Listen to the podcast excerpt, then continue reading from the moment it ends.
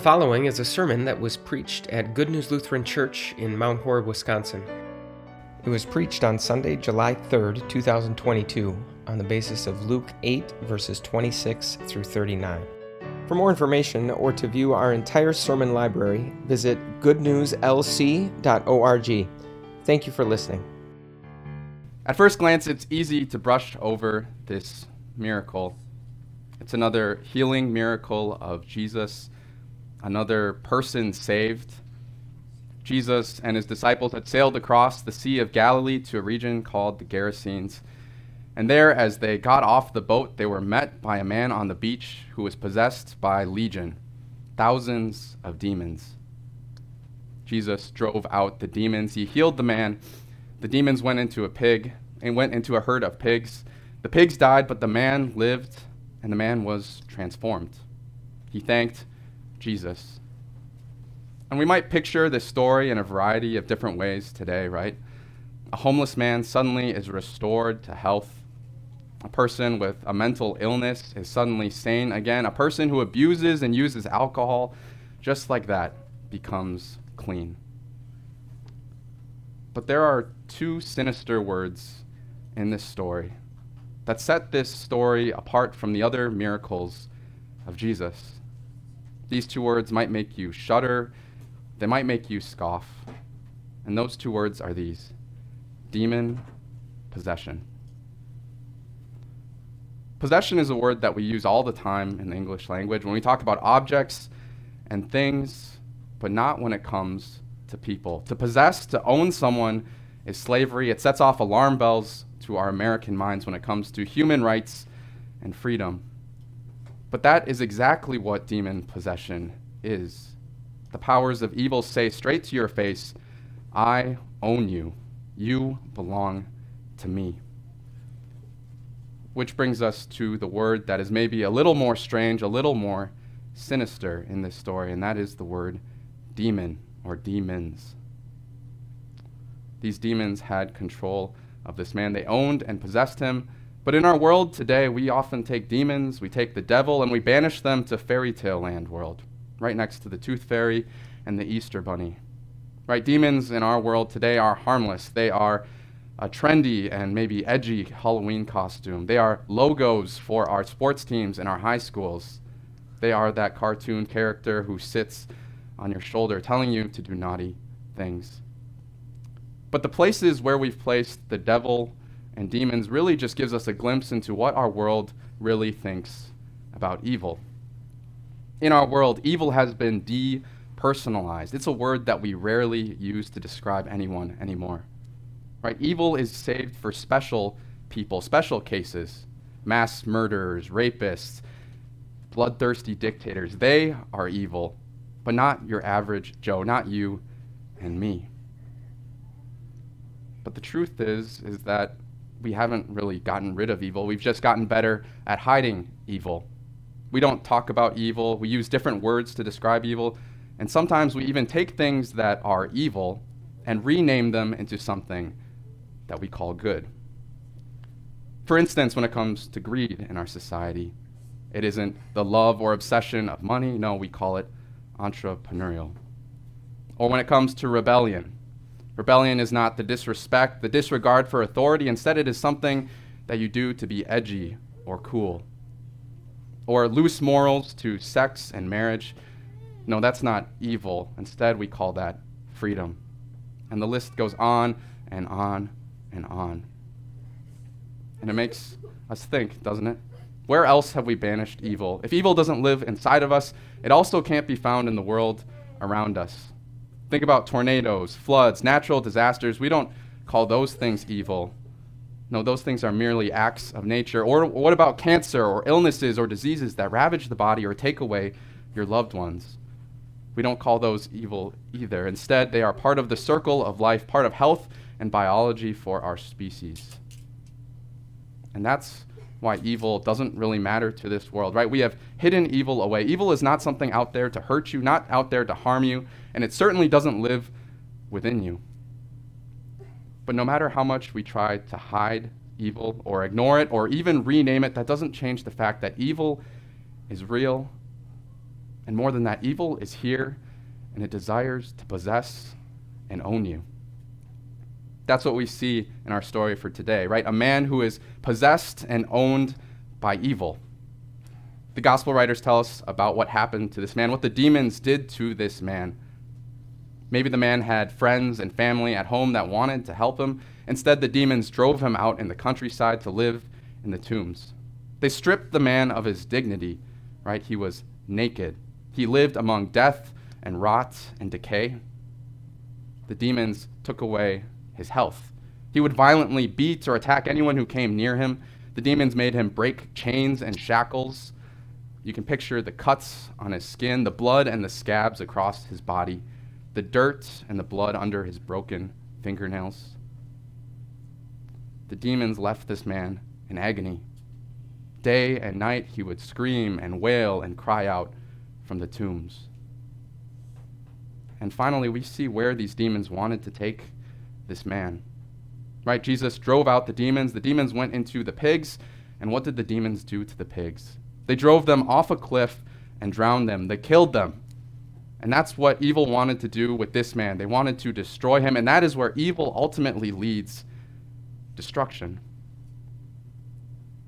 The man or woman possessed by a spirit of greed does whatever they can to get what they want, to get more money, to climb the corporate ladder. They step over people, they step on people, they use people to get what they want. And then finally, one day, they wake up and find that they are all alone. They look back at the wake of destruction they have left behind them and they begin to despair. Or what about the man or woman who is possessed by a spirit of sexual freedom? They live the way that they want, they use their body however they want. At first, it's exhilarating, at first, it's, it's exciting, but soon, no matter how much they abuse themselves, no matter how much they use others, nothing truly satisfies.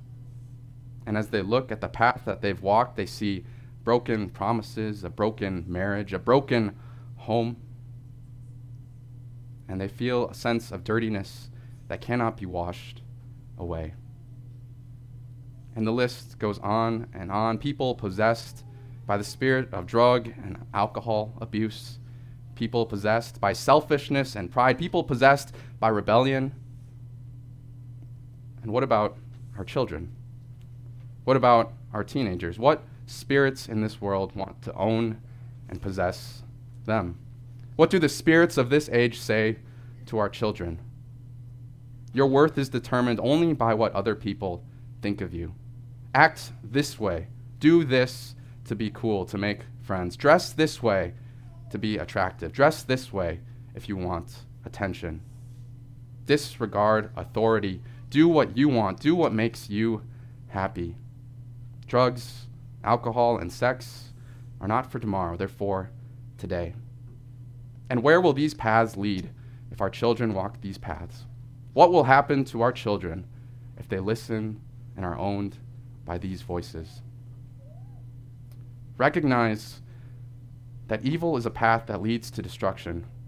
Recognize that more than just wanting your children, evil wants everything. Evil wants you.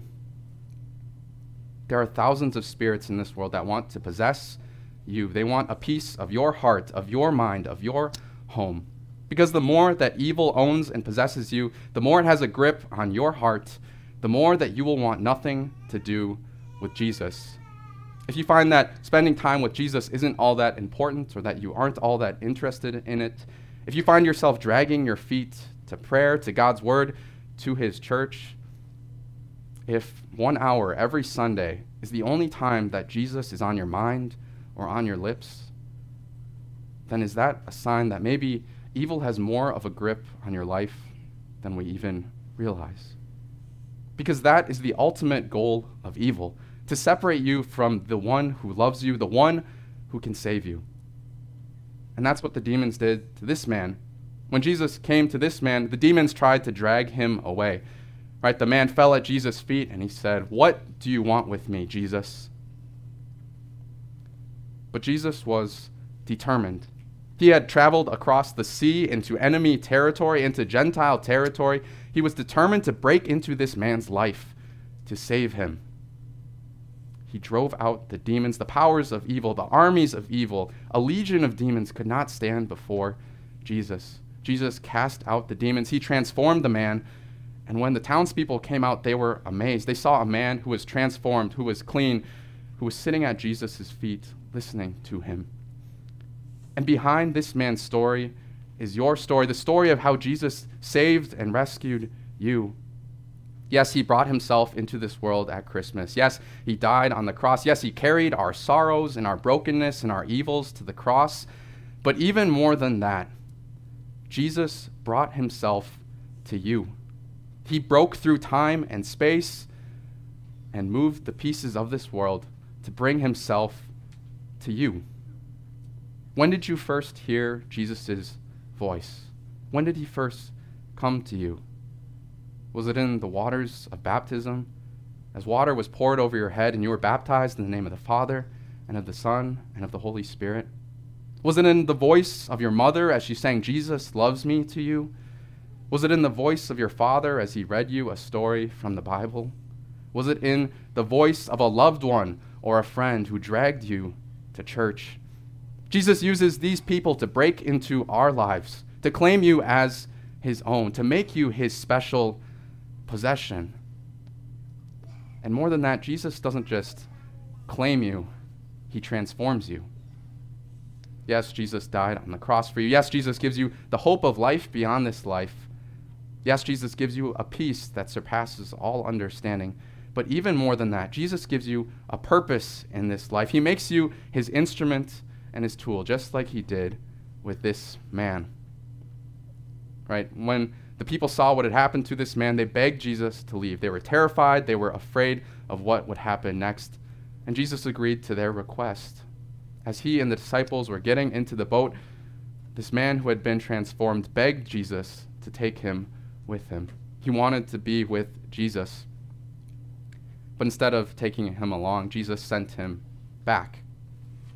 And maybe that sounds strange at first because this man was ready to give up everything to follow Jesus. He could have been a great disciple. Imagine his testimony and his witness to others, his amazing story he could tell. And on top of all of that, these people, his friends, his family, they didn't want anything to do with Jesus. So why should he stay? But that's exactly why Jesus sent this man back to his family, back to his friends, back to his people, because they were lost in darkness. They were owned by evil. And Jesus would work through this man to reclaim the lost. And that is what Jesus calls us to do too. We don't need to travel across the world. We don't need to go across the ocean. We don't need to leave our families and our friends behind. No, God has called us right here and right now to the people around us, to our loved ones, to our friends, to our neighbors, to the people in our lives. When we tell them about Jesus and what he has done for us, Jesus breaks into their lives. He moves time and space to claim others as his own, just as he did for you. And that might be a daunting task because it's no secret that our world wants nothing to do with religion, wants nothing to do with Christianity, wants nothing to do with Jesus. But that's the comfort that God has given us over these last few weeks as we've studied in this series, right? Jesus takes his power and he tethers it to a place, he tethers it to his word. Wherever his word is, there is his voice, and there is his power. His voice will save. And this is the voice that we proclaim through through our voices, Jesus reaches out to this world with his voice, a voice that frees the captives, that releases those imprisoned by evil, that tears people from the clutches of demons, from the clutches of evil. The one voice that breaks through all other voices, that silences the thousand voices of this evil age. That is the voice that you and I are defined by. That is the voice that transformed you and me, and that is the voice that will transform this world. The one voice that is louder than all the others, the one voice that can silence the legion of voices in this world, the legion of spirits that assault us. The voice of Jesus that sets you and I free. Amen.